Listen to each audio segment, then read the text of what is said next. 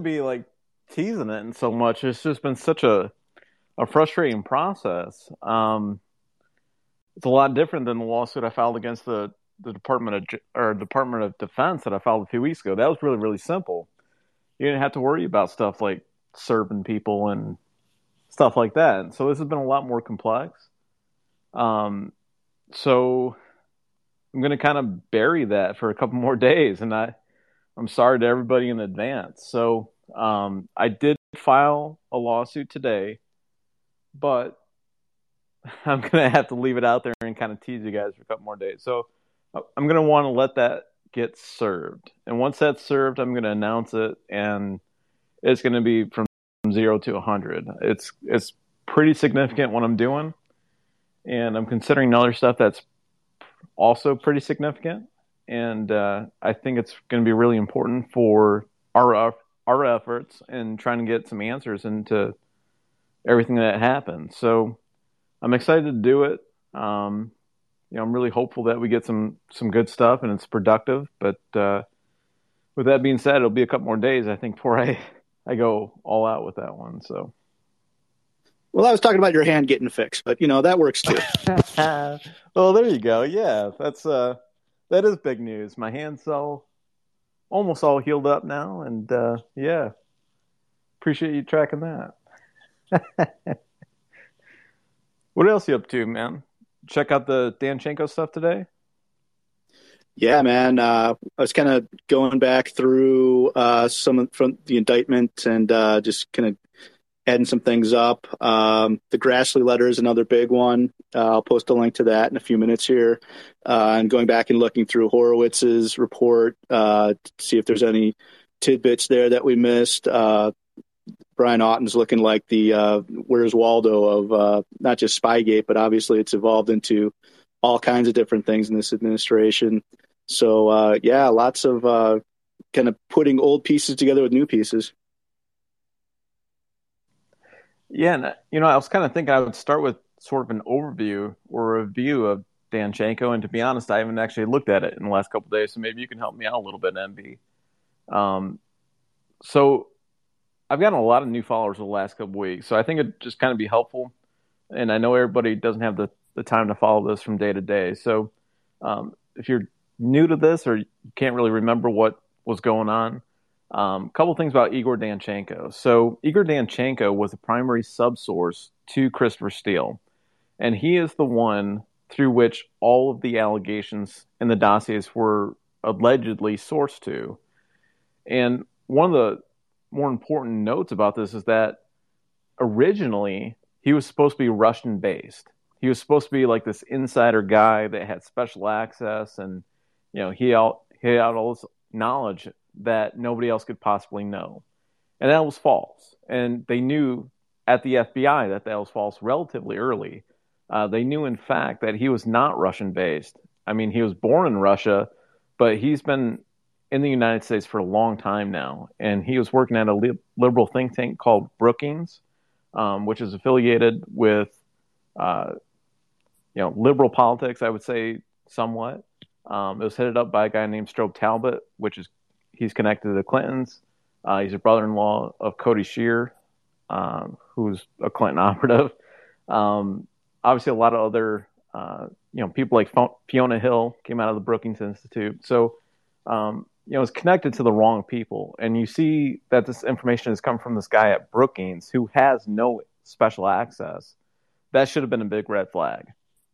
And then you start drilling into the subsources that Igor Danchenko was allegedly uh, employing, well, not employing, but getting information from.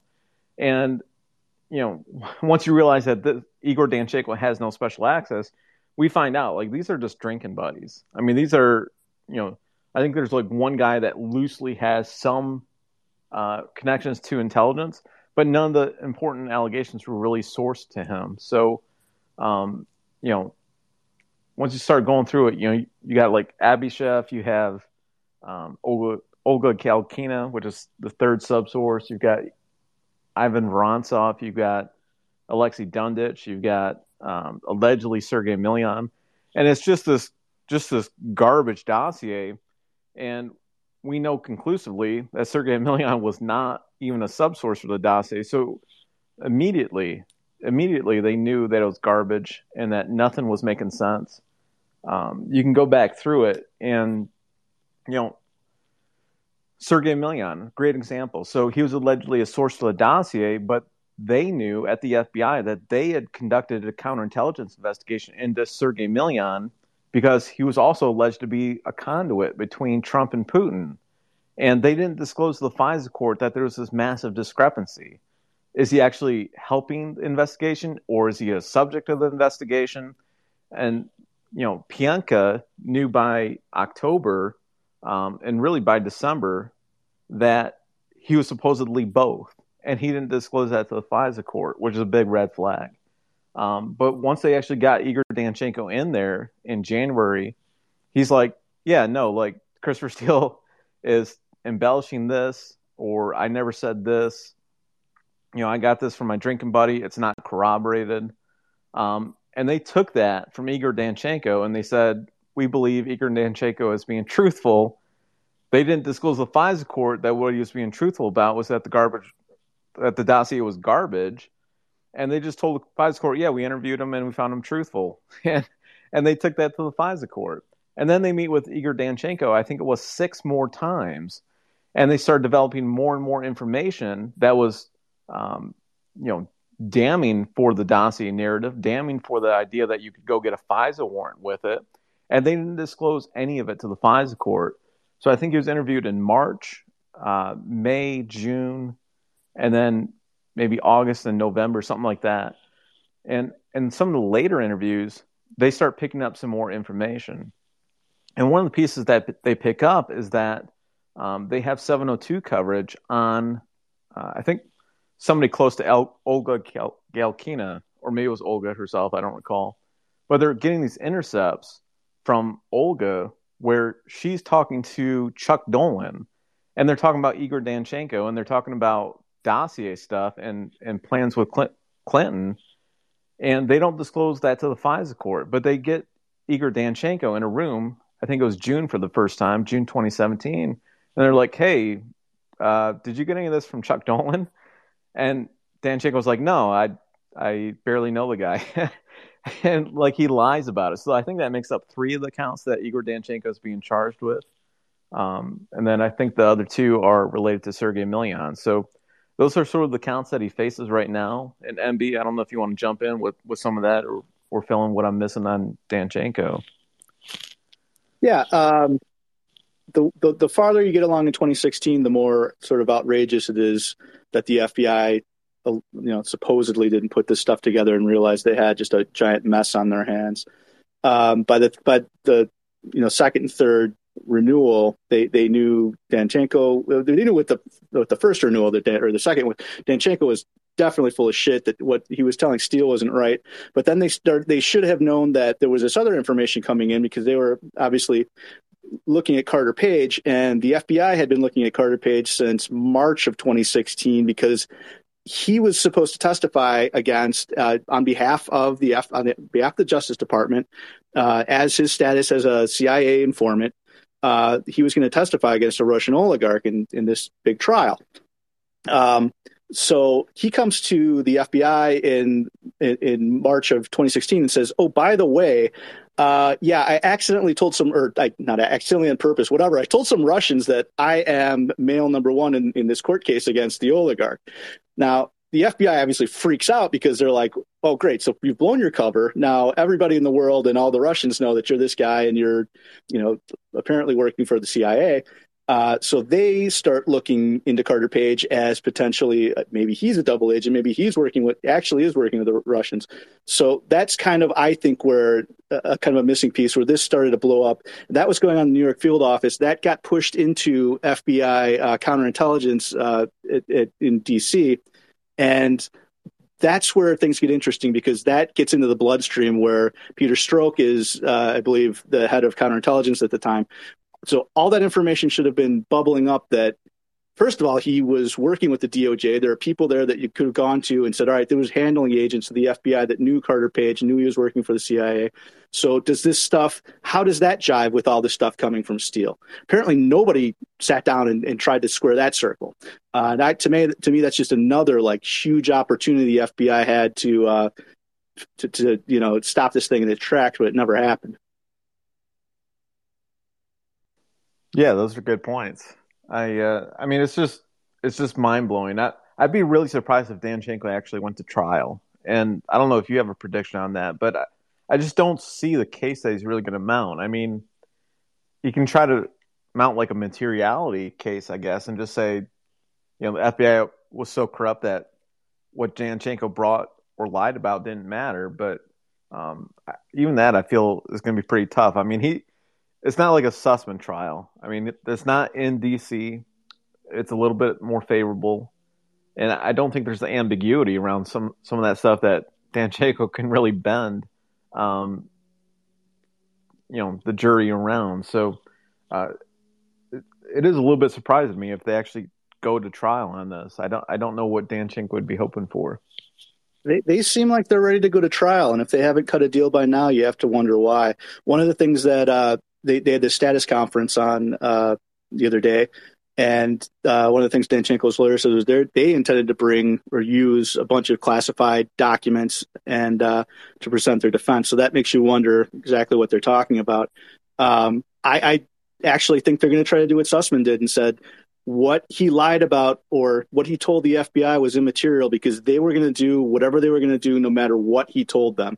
And that's actually kind of, you know, it's not a bad defense. It's it's saying the FBI was out to get Carter Page and uh, on the way to get Donald Trump, and therefore they were using him as a as a pawn. And whatever he said, they would twist into their purposes. So he could have told them that the moon was blue and you know made of cheese, and it wouldn't have mattered because they were going to use it one way or the other. Yeah, I think it'll be interesting to see what kind of classified information they put on because, I mean, it strikes at the heart of the matter of all the stuff that's been withheld from us from all this time but it's got to be made available to Danchenko. If it's remotely related to a case or defense that he could put on, they have to give it to him. And yeah, maybe they do have something that's really uh, going to be really surprising. Um, I forgot who it was. Somebody commented today that uh, some of the revelations that we get out of the Danchenko trial might equal to, you know, what we got out of the Sussmann trial. And that I thought that was a good point. I mean, at this point, just getting the information, just finding out what happened, I think is equally as important as people going to prison. And I, I really hope that people go to prison, but um, finding out what happened, um, especially with all the efforts that we've been making to get documents and, you know, how much struggle that has been, um, it, it would just be nice to get the documents at this point. Hey, Shem, what's going on, man? Um, hey, it it seems to me like uh, Durham doesn't mind if uh, Sussmann or Danchenko say the FBI already knew that they were lying to them. It seems to me like that's part of his broader case that, of course, they knew, and so they're complicit. Yeah, and and that could be. I mean, there's been a lot of talk and speculation in this corner, I think, or last several months that Durham set up the FBI to be um, set up the FBI like they were duped or um, that the FBI wasn't complicit in some way. And I, have never really seen that. I mean, I thought in the Sussmann trial, especially, Durham really laid out a strong case that the FBI leadership, if nothing else, the FBI leadership has a lot of questions to answer. And yeah, maybe maybe it's a similar thing in this trial. I mean, it'd be really interesting if they said, you know, hey, here's all this information that McCabe and Comey had, and what my client said didn't matter because these guys were just corrupt as hell. And I'd be fine if that if that was the case that was put on. I'd be happy to see that. Yeah, for sure.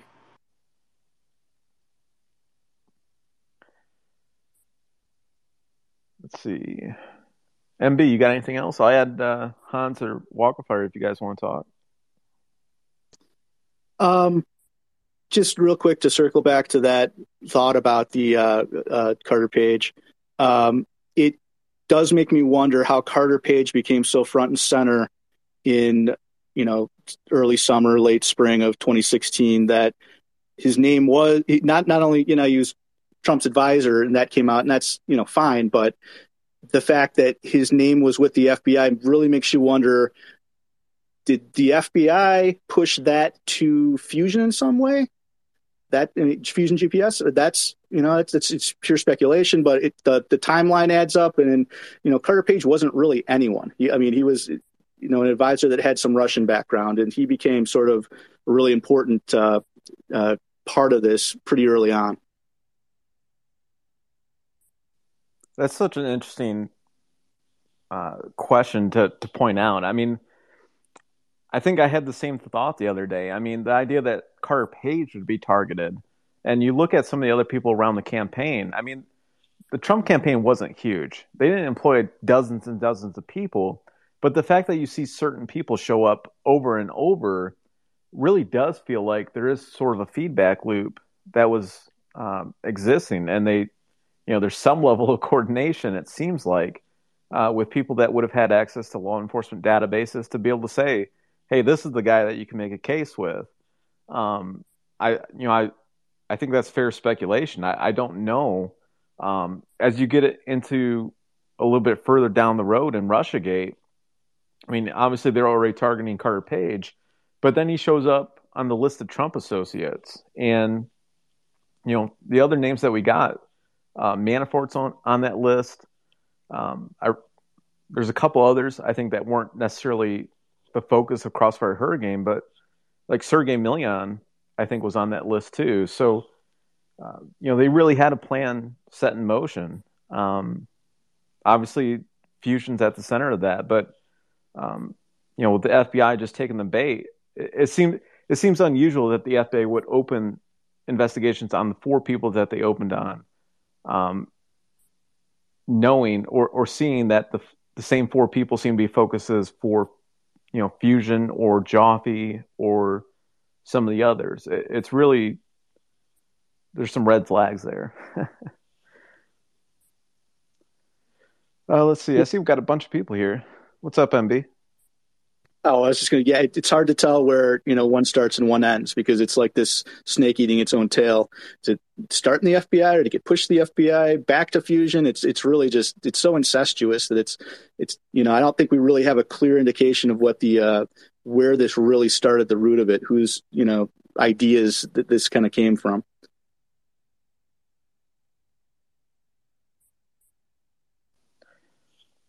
Yeah. Um, I think I'll open this up to some questions. I see we got a bunch of people here. I don't know if anybody else has a comment or, or anything they want to share. Um, sort of talking about Danchenko so far. Um, and and I guess there's probably a few questions I get getting a couple DMs here, but uh, you know, I open up the chat with MB a little bit talking about some of the stuff that I'm up to. Um, still pressing pause on a couple things on a couple big announcements that I'm working on. Um, it's taken a little bit longer than I thought. It's a little bit more frustrating than I thought. Uh, something did get filed today, and uh, once it's been served, I will have a larger update. So, um, for those people that are DMing me, it, it's still coming. Still working on it, um, but it's probably going to be a couple more days. So, all right, let's see. Anybody else want to speak? Go ahead. Thought it'd be nice to touch base heading into the Danchenko trial a little bit.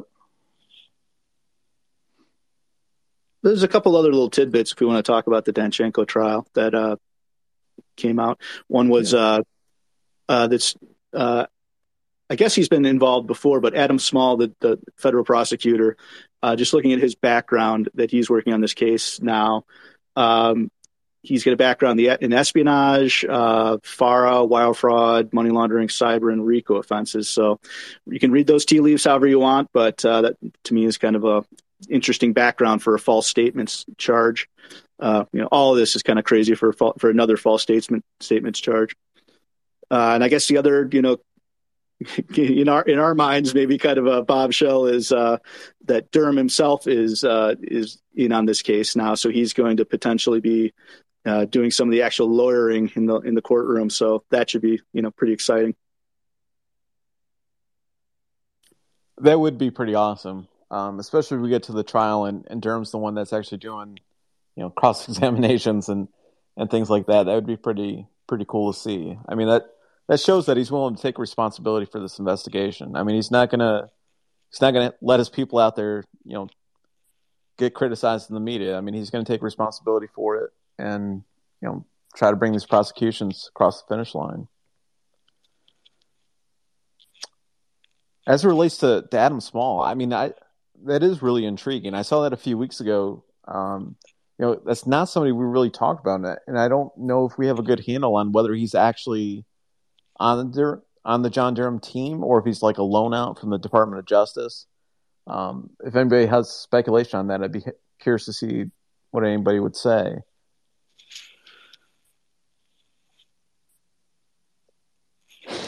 There's not a lot of people that want to talk tonight. What's up with that?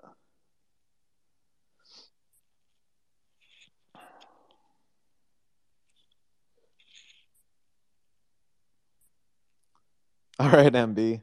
What's the next topic, man?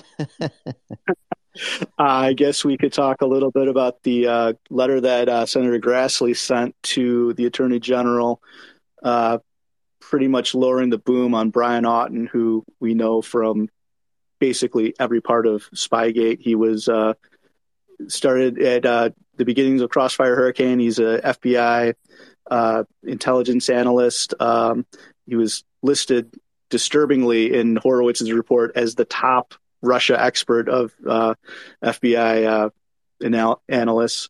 Um, and if you kind of read kind of read what his thoughts have been in his quotes sort of in the Horowitz report, it does not seem to be the the sharpest knife. So uh, I don't think that gives anybody a whole lot of uh, happiness that he's still working there.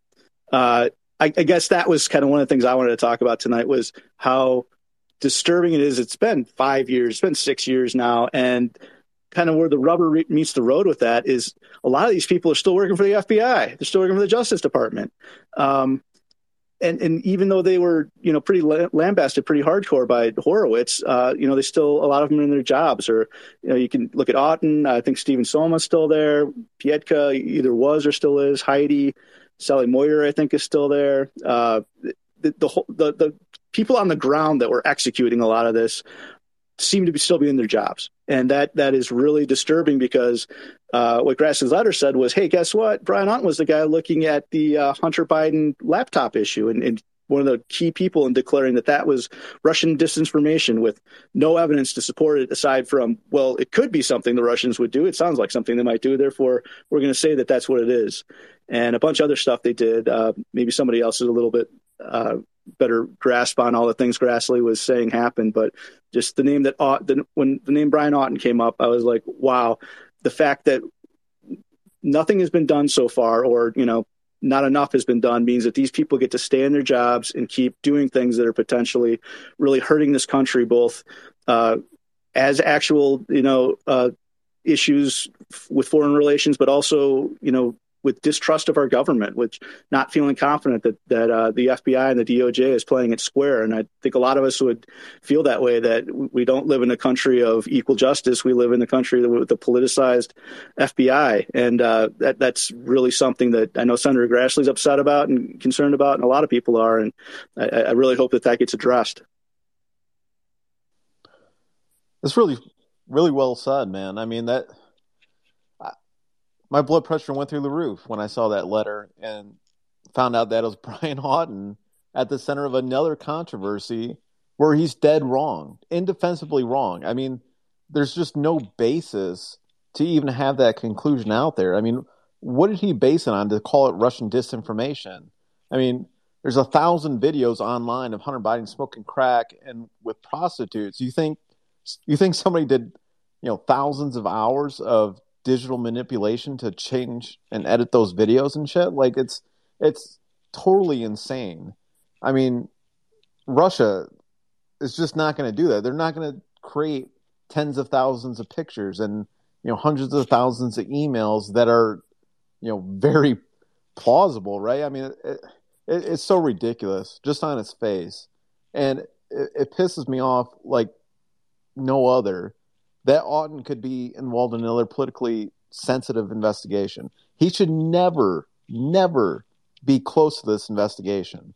And I think it was a couple years ago that I saw the story where Durham had asked the FBI to slow down on their disciplinary actions so that you know he could get through his investigation. We can speed it up now. like it's been six years. If these guys committed offenses six years ago, it's time to fire them. I mean, if they were at 14 years, they're now eligible for retirement. That's that's totally ridiculous. These guys should have been kicked out. They should have been fired.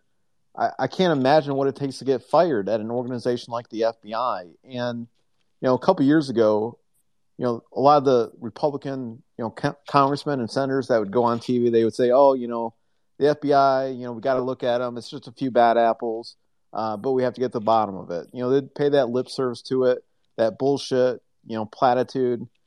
But the fact is, there might be a few good apples at the FBI, but what I see is a corrupt organization to its core that needs to be defunded and ripped apart, and there needs to be accountability at every level.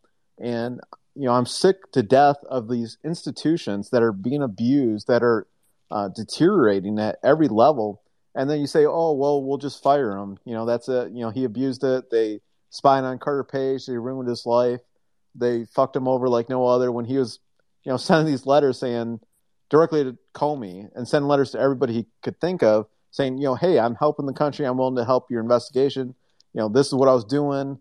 And they said, yeah, we're just going to keep spying on you and su- submitting these garbage FISA reports uh, or, you know, FISA applications and no accountability. I mean, I, I'm still way out, I think, on the, the fringe of, of this corner. I think there's going to be some indictments at the FBI, but this is ridiculous. Like six years later, we shouldn't even be talking about people being fired. It should be okay. This guy's going to prison today, or this guy is innocent. Maybe he didn't do anything wrong. I mean, there's no question these guys deserve to lose their jobs. That's not even the discussion. The discussion is is it criminal? Um, so I don't know. Shouldn't go too much further than that, but yeah, it's it's especially disturbing that okay, fine if if if uh, Durham asked him to lay off on disciplinary action or maybe not firing them, but don't put these guys that Horowitz just completely took apart and put them in a position that literally was the political sensitivity department. That was, hey, if something's coming up for the election, we need to take a hard look at it. And Brian Auten's working that department and he's the one making these decisions because it's too political for you know to show up before the election because it might influence things well this is someone that demonstrably has political issues pick somebody else i don't care pick it out of the phone book but it, the fact that you know direct you know fbi director wray is he's the one you know in charge of this at the end of the day and he's not uh, addressing that. He's not. It's not on his radar screen. This stuff isn't important to them. Apparently, these things that we are all very concerned with, and, and a lot of Americans are really concerned with, uh, are just not important to the FBI leadership. After all of this, after after the you know after the FISA court has come back and, and, and excoriated the FBI, after uh, you know the Horowitz report comes back and, and just all these terrible things that were happening. All right, if you want to plead incompetence or you want to plead, you know, we're sorry about this, that's fine. But clean up your mess. They've shown no indication that they're doing anything to clean this thing up. And that's what really, really uh, makes you kind of agree that is this is this organization just not repairable? Is it something that's got to be just taken down the studs and either rebuilt or farmed out to the states? I don't know. I don't know the answer, but it, it, it's really disturbing. With you know, the FBI does not have a great track record over its history of uh, protecting civil li- liberties, and you can look back to the very beginnings, and uh, it, it's just it doesn't seem like it's ever going to change. The fact that Peter Strzok isn't in prison is incomprehensible. Yeah, well, I mean, it's not even just Russiagate. I mean, you look at the gymnasts that were being raped, and they made all these reports, and they basically weren't going to do anything against these FBI agents that did nothing in response to these allegations. And then I think they re- remanded it for another investigation, and then after another year, they were like, nope, uh, we're not going to do anything against these FBI people. Uh, case closed. and it's insane to me. It's it's absolutely insane. You know, it's not just RussiaGate, and there you know there's real consequences to the deterioration of the FBI as an institution. And yeah, it's really disappointing to see them caught up in political schemes. And um, yeah, there's a there's a mountain of problems around RussiaGate and the Hunter Biden fiasco, but you know people are being you know murdered, people are being raped, and you know you find out all these mass shooters, and then oh yeah, the FBI had this file on this guy this whole time, and and you know story after story the FBI has not been serving us well. And uh, I, I, don't know, man. I mean, I was sitting there in the Sussmann trial, and I think the Chicago field office, I think I liked all those agents. I think they were all reasonable people. I think they were all prosecution witnesses for Durham uh, for the most part. And, you know, they all seemed like reasonable people. They're, they all looked at it and said, yeah, this Alfa Bank stuff, like it wasn't even plausible on its face. Like there's, it's just totally ridiculous. Uh, we did run it down. We collect these data, this data from GoDaddy and Central Dynamics. We reconstructed the data. It didn't make any sense. It didn't support the allegations at all. Uh, we wanted to go interview David Dagon, and the FBI leadership was like, "No, don't do that." Um, you know, we, we contracted uh, a third-party entity to come in and do some analysis. They were like, they agreed with us. There's nothing there, and you know, time and again, it was the FBI leadership saying, "No, keep the case open." And it wasn't just the Alfa Bank. I mean, General Flynn is another great example where, you know, the field agents, the line agents were like, yeah, th- there's nothing here. This is ridiculous. We need to close this.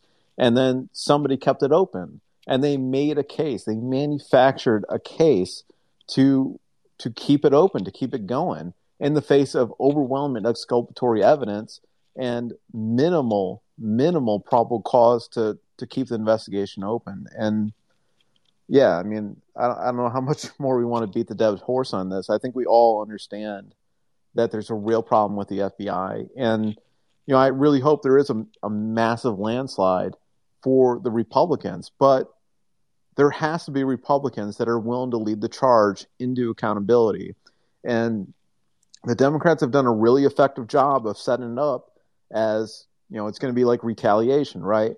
If you go subpoena the phone records of Adam Schiff, oh, it's retaliation. You know, there's no substance there. And they have a really powerful and effective information warfare campaign that really limits, you know, the public interest in, in these matters. And and obviously, we have had some massive bombshells over the last eight months. I mean, some of the documents that we have found are massive. And, and Margot Cleveland has written some brilliant articles, and nobody's picked up what Margot Cleveland has put out there. Um, you know Jerry Dunleavy and and you know everybody else is, is picked up you know these scoops that are really really interesting about what DARPA was doing and all this. You don't see it on Fox News even. I mean, you don't see it on Newsmax. So I'm disappointed in conservative media. I mean, it, it what this really come down to is like a grassroots operation to like compel accountability and, and go fight for documents and go you know figure this thing out and apparently we have to do it from A to Z. You know, we we can't stop on the ten yard line and say, okay, Fox News, like we just did all this work, we have this massive body of evidence. Can you like take this in for us? They're not going to do it. So I don't know. Getting off on a tangent there. And let's not forget about Jeff and Hans at the Epoch Times. I highly encourage everyone to subscribe. It's uh, it's fantastic. It's you're going to find information there you're not going to find anywhere else. Absolutely, yeah always try to give a shout out to those guys. Sorry I missed you the first time. That's that's right. Uh, let's see here. Now we're getting some requests to speak. Chloe, what's up? Let's hear from Jeff when he got the Lisa Page transcripts. Yeah, Jeff, do you want to you want to talk about that? My mic was off. no problem. Sorry about that. You can clearly tell this would be my first time asking a question. Um, I I was curious. I guess I have kind of a two part question. Um, the first is that, and I'm new to researching a lot of this, but that I read that uh, would be Durham's final criminal case at the moment, if I'm not mistaken. Um, and if that's the case, then where does it go from there, do we think, regarding Russiagate? Because, I mean, if, if Durham essentially is finished, you know, what happens next? I guess that's a question I have. Yeah, so Danchenko will be the last criminal trial that Durham has right now. Uh, that is not to say that Durham is done, though. Um, you know, I can't make predictions over how many more indictments might come out of John Durham, but uh, I, I, don't see any indications that he's he's done um, or done after the Danchenko trial. I think he's still got uh, some other avenues to go. I think that probably relates to, to a lot of what we learned at the Sussmann trial at minimum. Um, you know, some of the stuff around the Alfa Bank allegations and the veracity of the data that was supplied to the FBI. I think that's still in limbo. I think Durham has, has sent some signals there. Um, I I am still of the opinion that there are some indictments that are going to come at the FBI um, and some of the private actors. I, I, think other people that are, you know, in this corner and you know far more brilliant than I am would tell you that they don't think there's going to be any accountability at the FBI, but um, free to have our own opinions at least for right now. So I don't think Durham's done though.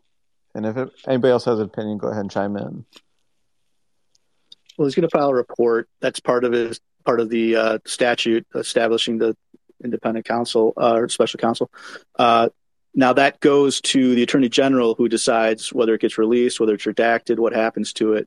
Uh, so that'll be an interesting fight. I can't imagine at this point that he'd really hold it up much because the, the political blowback would be terrible. But um, that report's going to be really interesting. And a lot of people think that was Durham's end game once he realized he couldn't get as many indictments maybe as he wanted was we'll have to put it in the report and let the chips fall where they may and people can judge for themselves all the all the wrongdoing that happened that maybe there wasn't criminal liability that we could prove beyond a reasonable doubt but that was definitely misconduct. And uh, I guess we'll see. How, how hard Durham goes in that report. And I'm not even real hopeful at this point that he's going to be too hard on the DOJ FBI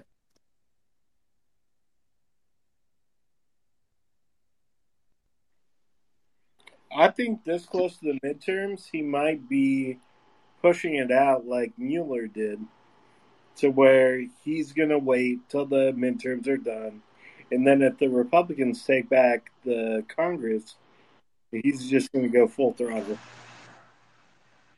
Yeah, I mean, I think there is that is possible. I, I mean, he's going to get a little bit more support with a Republican Congress, Republican Senate who can apply a little bit of pressure and make sure that he gets a little bit more funding um, from AG Garland. I think there is a little bit of a risk that Garland actually shuts shuts him down after the midterm elections um, because the Danchenko trial will be over, and they might just be willing to accept the political blowback. I mean, we've seen Garland. I mean, he is not moderate. I mean, he's not willing to to toe the line. I mean, he's he's very much gonna you know be out there as a liberal. He, he's gonna you know he doesn't have to answer anybody. Uh, is what it seems to be the case for him. So I don't know. I, am not predicting he is shut down. I'm just throwing it out there. It is. It does seem a little bit possible at this point. Um, but yeah, I, I think with the Republican Congress, I think Durham might have a little bit more support. He might get a little bit more funding. Um, they can apply a little bit more pressure through subpoenas and er, things of that nature for documents. Um, there is still a mountain of documents that we're waiting to see. And once those documents start coming out, there is going to be some more public pressure. I mean, there, you know, there's stuff that we know that the public should know, and media organizations can't pick it up or haven't picked it up. But that is going to change at some point. I mean, there's going to be some documents that come out that I think are going to be damning. And to MB's point, I'm not even saying that they're necessarily going to be indictments. Um, at this point, I mean, it, what Durham's really up against is he started his investigation so far along after all these crimes. I mean, everybody had a lot of time to cover stuff up. Um, it's pretty obvious that there was a significant cover up, and that that makes it really hard to make a case. And, and plus, you're investigating people with a law enforcement background that understand how to hide evidence and, and things of that nature. So Durham had a really tough mandate to go do what he's doing. I admire him for for you know uh, hanging in there and actually doing it because a lot of people would have just walked away, I think, and just said, you know, wrote a 30 page report and said, yeah, the FBI probably shouldn't have done that. And they could have walked away. And Durham could have done that. And you know what? There's not a whole lot of people that would have criticized them, um, in the media especially. So um, I think Durham probably has about a year. I, I if he's going to do more indictments, I, I tend to think July to August of 2023 is when he's got to have when he's going to have to bring him. I mean, there's you know statute limitations. It's going to be five years from the last overt act within a conspiracy from any conspirator. Uh, I can see examples in mid 2018 that would extend that out to mid 2023. But after that, unless there's stuff we don't know about, and I'm certain I'm certain that there is, you know, it, it might be a little bit harder for him to start making a case. So, sort of rambled there. Do you do you think that um, Ezra Cohen Watnick with the PI um, BD or DB will will play any part in documents um, being available, or I mean, I, I just am curious about that because I mean, it'll be two years that he's been a part of that, and I haven't really um, like noticed more information being released, etc. I'm sorry, who was that? Um, Ezra Cohen Watnick and the the public interest um, board that he's, you know, I guess for documents to be released declassification board? Yeah, I, I don't think that's going to have an impact, unfortunately. Um, it, we'd like to see more documents, but I mean, it, it's not a question of of. the short answer is I, I don't think there's going to be an impact there. I, I think they're abusing their ability to withhold documents. I think they're citing exemptions incorrectly. Uh, they're slow walking documents. A lot of that is just the inefficiency of government. I don't think it's just limited to Russiagate stuff, but I certainly do have the sense that some stuff is being wrongfully withheld. And, and obviously, like the binder documents, there is absolutely no reason that that has not been declassified by now. And we saw that from John Solomon a couple weeks ago, where they went and found the memo, and that told us quite a bit about what was happening. So the FBI conducted a review of certain documents that Trump wanted to release. And I think it was like January 14th, the FBI came back with proposed redactions. And Trump signed off on the order and said, Yes, I accept those redactions. Go ahead and put them in. And these documents are declassified. So they already had identified what redactions to make. And they should be under orders. like, unless Biden went and immediately rescinded that, and we haven't heard about that. And there's been way too little accountability or transparency on that. You know, there's been a lot of FOIA requests, and we haven't gotten answers. We haven't gotten a clear answer, not a single one, on why we haven't gotten any of those documents yet. So.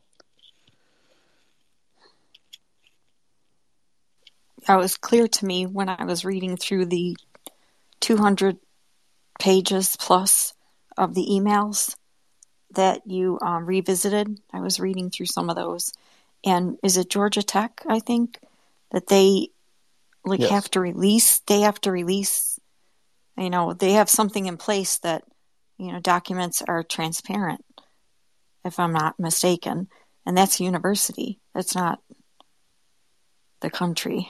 I just I'm not sure if I'm saying it right, but yeah, so um, I an open records request to Georgia Tech, and I submitted open records request to the state of Georgia AG office, um, who had collected some documents because they were actually going to represent and defend Manos Antonakakis and David Dagon at one point. Um, so I think the batch you're referring to was actually from the state of Georgia, um, and there were some really interesting documents in there. So um, yeah, there, there's like 276 pages in that batch, and then I, I've got a couple thousand pages from Georgia Tech. Um, and unfortunately, a lot of it's duplicates, a lot of it's irrelevant, but there are some really good finds in some of those documents. And, and Margot Cleveland, I mean, she was the first one to actually put in a FOIA at Georgia Tech, and she got a really interesting batch about Manos Antonakakis. And then um, I think it was like January, well, late December maybe, I got really interested and I started putting in FOIAs. And um, we were able to collaborate a little bit, and that was really fun. Um, so we have thousands of pages of documents from Georgia Tech. Um, and I have most of them linked in my link tree, actually, if you want to read more of those. But yeah, state entities are, are a lot faster. Um, they're a lot faster to process generally than uh, under FOIA laws at the federal level. I mean, the federal level, I haven't gotten a single FOIA process ever, um, and I've gotten a lot processed at the state. So. Okay, thank you for answering that. I appreciate it. Thank you. Yeah, thank you.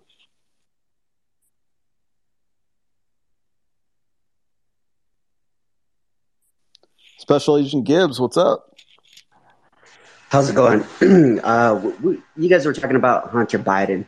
I I recently read an article where the DOJ was uh, possibly going to charge him for lying on his farm to for the weapons, right? For for the gun. How is that going to affect? Uh, if they do charge him, how is that going to affect the the the thing around Biden himself or Joe Biden himself being uh, the big guy collecting 10%.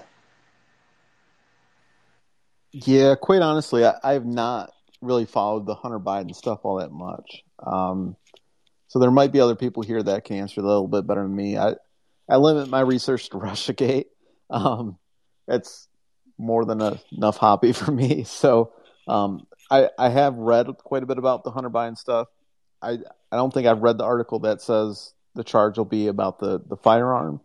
Um, but yeah, it, it, sounds like there might be something coming for Hunter, but it also sounds like they uh, let the grand jury go without filing an indictment. So I, I don't know. Um, I don't know what will come of that. I mean, I'm really amazed by all the evidence and documents that have come out regarding the financial relationships, um, the suspicious activity reports, normal Americans don't get too many of those, um, and that's that's a big red flag right there. So I, I don't know. I, I, don't know if he'll be indicted, MB or anybody else. Walk of Fire. If you guys want to talk, weigh in on that. Go ahead. I think if he was going to be indicted, he would have been by now from everything that I can see or read. Yeah, I think it's man, he he could bring the whole house of cards down is the problem. So I get I get the feeling that when Joe Biden's usefulness runs out or he just can't do the job anymore, that Hunter gets a pardon and on the way out the door and that's just the end of that because it just seems like he knows way too much. At least for it's really confined, I would think, to the Biden family and maybe to some of the DOJ, FBI that could have been doing some things to cover things up. But uh, I think once Biden is no longer the president or, out, or on his way out the door, it just is like, well, who cares about Hunter Biden? It's all just becomes a, a footnote in history that, yeah, here was, if you knew, if you know the real story, if you know the true story, it's really messed up, but people just forget about it because I, I just don't see how he gets indicted and doesn't just say everything he knows about his dad. And that would just, you know, it would just bring the, the executive branch to a screeching halt.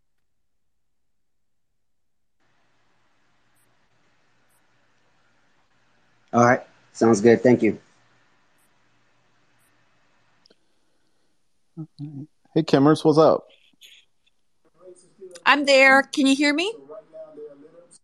Yeah, how's it going? It's going good. Um, I have a question about the 30 witnesses that uh, Durham has subpoenaed. I, I'm just curious what your thoughts are on what they could possibly witness to bring what what are they going to bring to this whole case other than hey i i heard you know so and so talking about this what do you think's ultimately and who who these witnesses might be are they going to be people that sussmann people like that joe joffe all those guys who's who is it yeah so it won't be people like joffe or sussmann um but yeah, it's a good question. I don't think we have a basis to really speculate on it. Um, other than it'll probably be people that interviewed Danchenko. I think there was six or seven interviews of him. Um, so definitely it's going to be some of those guys. And then, you know, he's going to throw a few people in there that, um, you know, are going to say something to the effect of this had an impact on my investigation or we, we undertook these steps uh, to try corroborate this information that uh, Danchenko knew to be false when he, he made the statement and things of that nature. So um, it really could be anybody. Um, I, I, don't imagine it's going to be the FBI leadership um, because that could open up some some doors. I think Durham and the FBI leadership probably don't want to go down. So um, yeah, I, I don't know. Um, MB or anybody else want to speculate on that? Go ahead.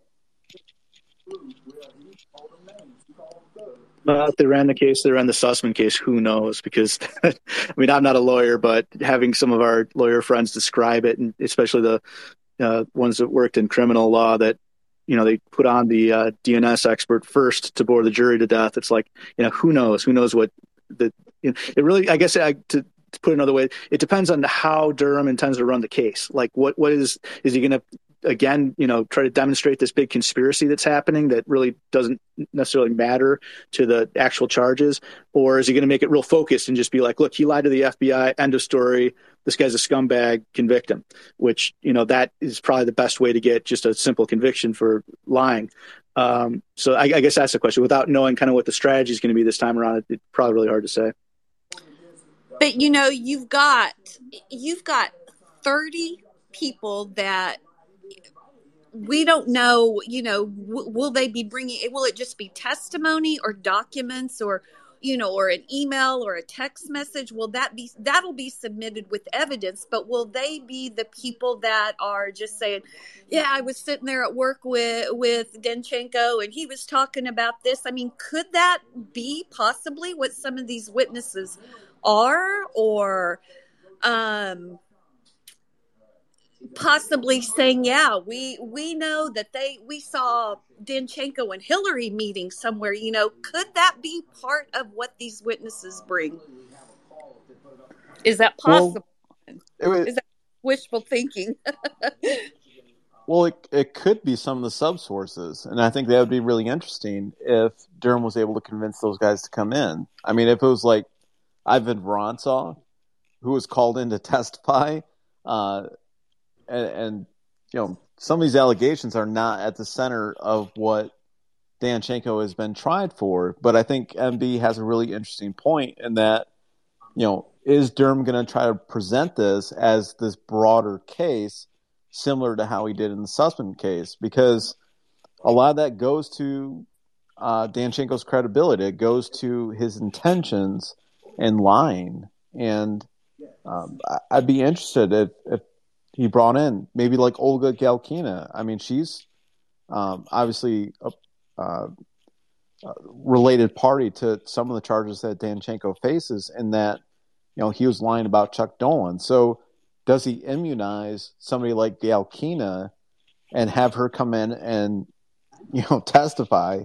Uh, that would be really interesting. Or Chuck Dolan, even. I, I think you know, there was some public reporting to the fact that Dolan was cooperating, and I'm always guarded about public reporting. We'll, we'll, see what comes up. I mean, it'd be really interesting if Chuck Dolan was a witness, and he was asked to come in and testify about Podesta. Uh, I'd love to see him there.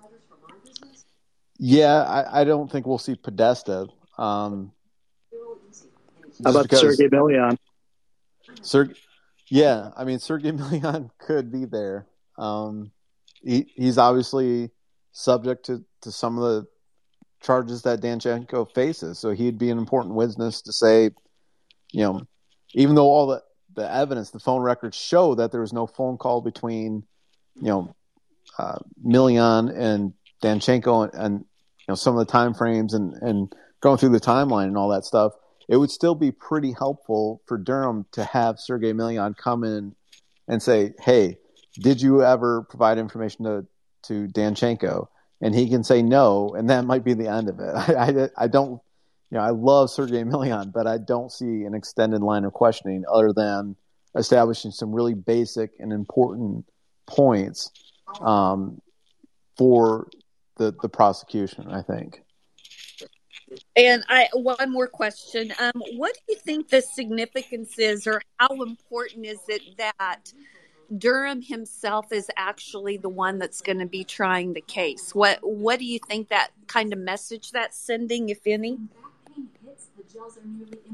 Yeah, I think I, I mentioned this a little bit earlier. I mean, I think it just shows that he's willing to take responsibility for the investigation, and you know, if it's going to be lost, it's going to be lost on him. And I, I admire that a great deal. I mean, even if he doesn't actually do, you know, a lot, a lot of the trial work, I mean, I think I really admire him going into court today and standing up and saying, you know, and sort of leading the charge for the prosecution. I think that shows, um, obviously, that it's a serious investigation, that uh, it's central to what he's doing, and he's willing to take responsibility for it. MB, I don't know if you have anything to add. Go ahead, though my personal thought is that he's like, I got it, guys. Here I am. I got this. And he's coming to town and he's coming to do business and take care of it. And I think he's, I think that's showing his confidence is I got this. And sit back and watch and look, you know, and see what's going to happen. So, just my opinion. Yeah, that's that's definitely a possibility, and I, that's kind of the, my hopeful side. And then my uh, cynical side is, you know, uh, Durham's running out of money and he doesn't have the resources, so he has to step in and, and uh, handle this trial himself. And there's nothing beyond it to worry about, so he's got nothing better to do. So I'm hoping that's not the case, but part of me is the way things have gone. I just it, it's really hard to keep the hope up that uh, you know there's a bigger, you know, something bigger coming down the line from Durham fingers crossed i still believe i, I i'm with i'm with undead. I think the fbi i think they're going to get more than we think. Um i just think this is just the beginning and this is sussmann was just testing the waters. This digs a little deeper. This gives durham more things that he might not have. Um and then then we just like you know you guys were talking next year in, in august maybe we start seeing those more indictments but I still believe he's got them somewhere, and I'm not giving up hope yet. yeah, I hope so. Yeah. Well, thank you. I'm done. yeah, thank you. Uh, let's see. I'll take a couple more questions. Otherwise, I might. Uh... Walkfire, what's up, man? Hey everybody, I'll I'll jump in here real quick. Uh, typical walk fire fashion. I'm I'm probably gonna have to have to bounce here pretty soon. Uh, I finally got the kids to bed and then um, uh, did my chores while I was listening, and then uh, I'm gonna spend some time with uh, my wife, which is what life is all about. So, um, but I wanted to jump in with uh, kind of a couple couple pointers um, that I, I just from what I've been listening to, and uh, throw in some some thoughts here. Um, you know, I was thinking about it with the Sussmann case. I'm thinking about it with um, the Danchenko case. You know, in both both of them, they Durham has been really being over, um, uh, uh, not over aggressive, but he has been he's been showering them with with documents um, over and beyond what he would typically do, what a typical you know criminal case would be, and you know someone mentioned his report that he's going to try and file hopefully that we get to see. You know his his mandate for the most part has been to look at the investigations themselves. Well generally the majority of the files, the information, everything from an investigation is going to be classified. So, without bringing these indictments, his report would be mostly classified. And so he is able to, by bringing these cases, he is going to get tons of information declassified. And while we cannot necessarily see it all now um, in the Sussmann trial, even possibly in the Danchenko trial. um, his report will be able to be as as transparent and unredacted as possible. So I think that's kind of his end game is he wants to be able to file a report that however much they want to redact for personal privacy reasons or for whatever other reasons they they, they won't be able to use the the B1 exemption the, classified information exemption because they had to declassify all this information for these cases that he's bringing and I think that's that's his backstop. You know, possibly depending on what happens in the midterms, maybe we can see some some bigger indictments, maybe against the FBI folks, maybe against some other folks. But at the end of the day, he is getting this stuff declassified so that when he files his report, a lot of it cannot be hidden behind this is classified information anymore. And I think that is his his ultimate strategic goal behind some of these you know 1001 charges I'm uh, lying to the FBI. Well, really, that's all we're going to get, possibly, but at least he can get a lot of the information out there. I think that is uh, the biggest thing he's going for. I think that's that's the smartest thing he can do based on the you know the, the deep state you know, whether or not Garland and Biden were in power, and I'd say Biden loosely, but um, we'll just say the, the Democrats in power, um, but also certain Republicans in power. He is he's he's using these as vehicles to declassify information so that at the end of the day he can get lots of information out there. And and and we're going to have to be okay with a lot of people did some really screwed up stuff. They're not going to go to jail. It's unfortunate but at least we can get the information out there and i think that will be huge. Um, that's that's my my first biggest um, thing. You know it's unfortunate because I, I really want to see danchenko and and certain other conspirators go down. But I'll take that as well to when I first was able to join into the conversation here and hear a little bit about the, the conversations of what's going on with the FBI, why is he not going after them, whether or not that's a mandate from Garland or from from others or, or you know no you're not going to take down the federal government as a whole that's not your mandate and we're not going to let you do that Okay, I can I can even actually understand that. Do we want to just totally destroy our standing internally within domestically and uh, within foreign relations? Maybe, maybe not. I would like to know it all. I would like to take everyone down, but do we do we start indicting former FBI directors, former presidents? I mean, think about that. Do we want to start indicting former presidents?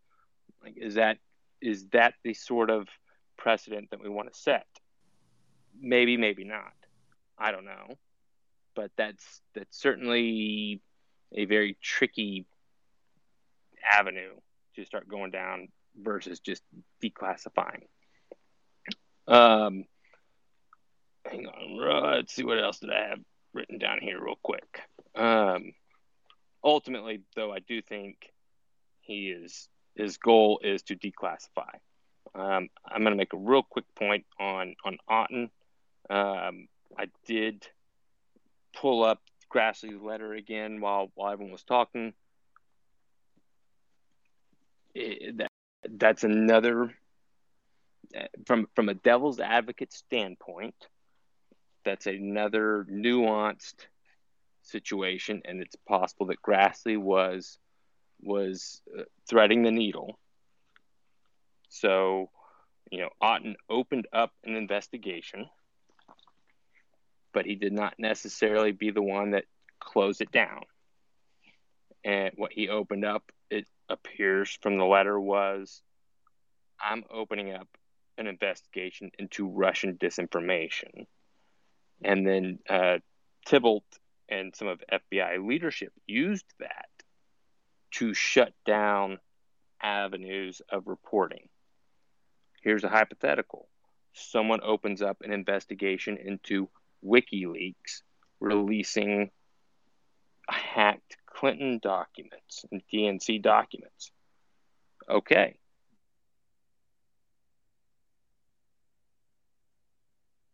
I think I may have just dropped out for a sec, so sorry. But if FBI uses that as an exam as a reason to put any investigation into the content of the DNC emails into a uh, a segregated investigation of WikiLeaks so that no one can see it. That's not good. That that's worth investigating. But the investigation of WikiLeaks itself and where they got the information is not necessarily a a corrupt investigation. So if you look at, at Grassley's letter, Auten was opening up an investigation into Russian disinformation. Okay. That's not in and of itself something that I'm going to fault him for based on the information I know. I, I, I want to try to give as much of a uh, objective view of some of these things as I can without necessarily giving the FBI too much grace. Clearly, there's a lot of corruption going on. I'm not denying that fact. But for all of, of this corruption to work, some people have to be true believers. And and they're true believers for a reason. And I, I don't know what that reason is. But if, if people manipulated certain interviews with folks or or uh, subpoena returns, something like that, to put it into the oh, we're not going to look in. This can't go into the Hunter Biden investigation. This has to go into the Russian disinformation investigation, and then we can close it off so no one else can see it. That's corrupted. That needs to be looked into. But I, I, I don't want to necessarily say the entire thing was uh, was done with with the AOK from everyone in leadership from the very beginning. There's there's there's more nuance there that we can't see, and that's unfortunate. They they want to hide it all because, as, as ridiculous as it is, they're trying to maintain FBI's integrity, but by doing it, they've destroyed their integrity the same way that when when Justice Roberts wants to try and make a non-political Supreme Court decision, he, by doing that, he makes his decisions political. It's it's it's the nature of the beast, and I do think the FBI needs to be torn down and and fixed, not just by a couple firings here and there or some new policies here and there, but we have to realize we still aren't seeing the full picture. Whether the DOJ is releasing documents under FOIA, or Grassley, or or uh, Lindsey Graham, or anyone else is releasing certain information to us, they're manipulating things just as much, and so we need to always be mindful of those facts. There's there's my my real quick rant. So uh, I don't remember what question I was actually answering, but there we go.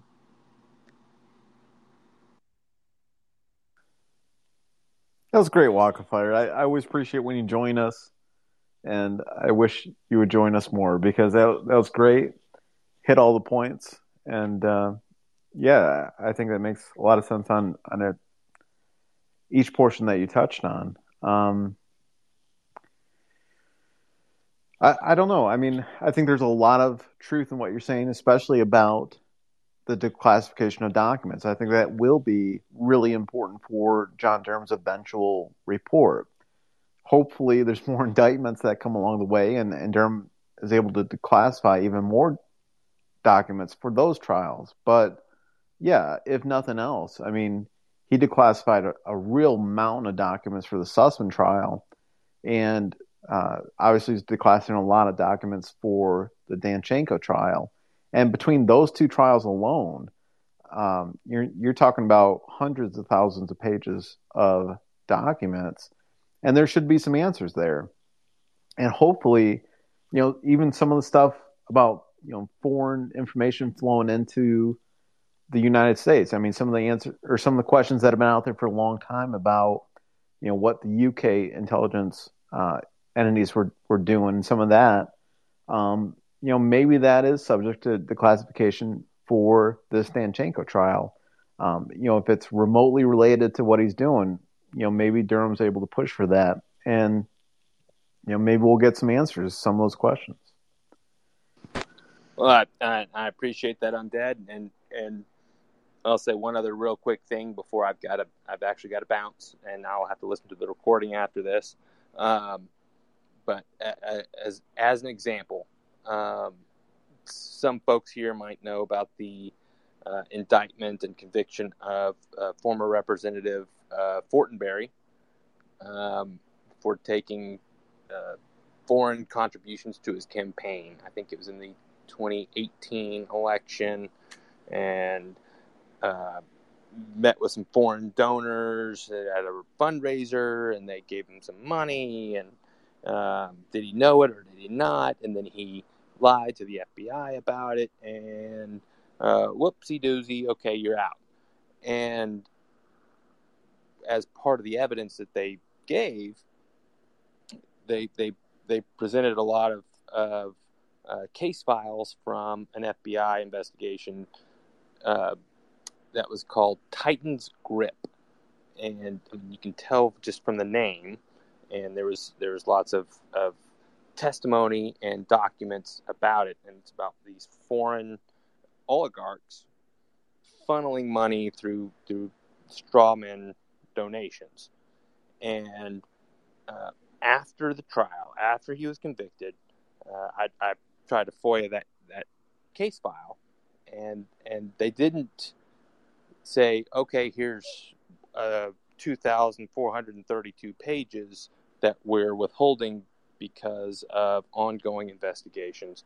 They just sent me a, a, a one page letter saying the entire case file is withheld because of ongoing investigations. And I appealed that. I said, this is ridiculous. Like, we need to know about investigations into into our possible representatives being taking money from from foreign donors. Like this right? And is this not exactly what we've been hearing about? Is this not huge? And and my appeal was denied. Nope. Sorry. Ongoing investigations. And unfortunately and that's why i have not tried to to foia any of the sussmann documents danchenko documents because i know right now they would all be withheld under that same exemption no well we're still investigating we're still investigating and it's one of these situations where we have to wait for Durham to be completely finished before possibly they would start releasing some of these documents. Um, but but they do have these investigations going on. They're withholding all this information from us, knowing that potential candidates or or incumbents are um, are being influenced by by foreign powers and foreign donors, and it it goes to this whole RussiaGate, Spygate, everything of there's a lot of information there. Even if if Durham has declassified it yesterday to give to Danchenko, we can't necessarily get it yet. We have to be patient, as hard as that is, for for Durham to to finish his investigation, finish everything he's trying to do, and then we can only get some of it probably at the end. Um, but still, he should be able to put a lot of that in his report we should hopefully be able to start getting some of those documents. You know, Jason Leopold, he he FOIA'd a bunch of the um, interview uh, notes and and attachments from the Mueller investigation, and those are still coming out uh, month by month from the FBI. Here we are, what three years, three years after that investigation concluded, and we're still slowly getting a drip by drip uh, uh, releases.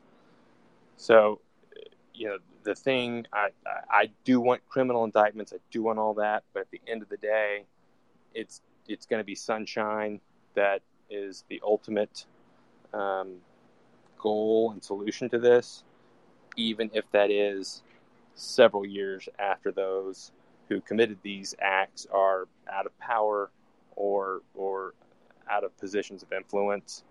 And at the end of the day, we'll, we'll, we'll get the satisfaction of knowing with those people going to jail, possibly. But hopefully, hopefully, that's what Durham is pushing for, and that's what Durham's ultimate strategy is: is to be able to, for us to get those documents, that information, within five years from now, as opposed to fifty years from now. So, um, again, I've got to go. Appreciate it, Undead. You're doing great. I, I everything you're doing on, on the side that that uh, certain people know that that uh, a lot of people know. Uh, you're doing great. Anyone that, that can, please support him. He is. It's it's folks like him that get this information out, whether it's it's in a month, whether it's in a year. It, it takes time, it takes money, so support him however you can. Thanks so much, guys. well, thank you for that, Walkfire. That's that's really kind of you. Um, as I said earlier, I mean, it's always great to hear you speak, Walkfire. I mean, you always have great points and great analysis, and uh, that's why you should have a lot more followers than you do. So, before you do anything else tonight, um, if you're on this chat, I would urge you all make sure you're subscribed to Walkfire. Make sure you're subscribed to MB and some of these other guys because they have great analysis. I mean if you want to know what's going on before you see it in the media or in a newspaper or online, go check out these guys. I mean, they have great information, and um, you know, Walkfire is always putting in you know a lot of boys there too, and I've relied on his expertise in uh, a lot of the things that I've pursued. So um, I really appreciate Walkfire's assistance and and especially in my development. I mean, a year ago I wasn't doing any of this stuff, and I remember it was probably like 10 months ago, you know, I started messaging like Fool Nelson and Walkfire, and I was basically asking, like, how did you do this? And I was able to, able to kind of re- reverse engineer some of the stuff that they were doing and add it to my toolkit. And then, you know, I was asking them, you know, what about this piece of research? You know, where'd you find this? And they were gracious enough with their time to uh, to tell me, and and I was able to piece some of that together. And, and um, so appreciate Walkfire. Um, let's see here, ten twenty two. So a little bit rusty tonight, guys. Uh, it's been a while since we've done a chat. Um, I think I'm going to go ahead and end it here. I do have something big coming, and I'm sorry to tease you as much as I have. It's not my intention to do that. I really thought it would be out last week, but there's some unforeseeable stuff, and I'm I'm going to have a story to tell about it one day, um, about why it's been delayed. Uh, but for now, I can't really share. I can't really go into it. So I will have a big announcement. Uh, probably no later than Monday or Tuesday of next week. It could come on Friday. Um, I don't want to. I want to try to under promise and over deliver on this one. Um, so we'll manage our expectations from here out, and it's going to be big. So we're going to try to go get some documents and we're going to try to piece this thing together. So I really appreciate everybody coming on tonight. I hope everybody's having a good evening, having a good week. And I'll try to start doing these a little bit more, um, especially as we head into the Danchenko trial. I'm still going to try to get down there myself and actually live tweet it as much as I can. Um, but I can't promise that I'll be down there just yet. It's, uh, you know, a lot of other stuff going on right now. Um, you know, PTO financially. There's a lot of different considerations. Uh, so we'll just see and, and see what comes. So, all right, guys, I'm going to end it here. Might do a chat on Friday or next week. And I will see you next time. See you guys. Thanks, MB.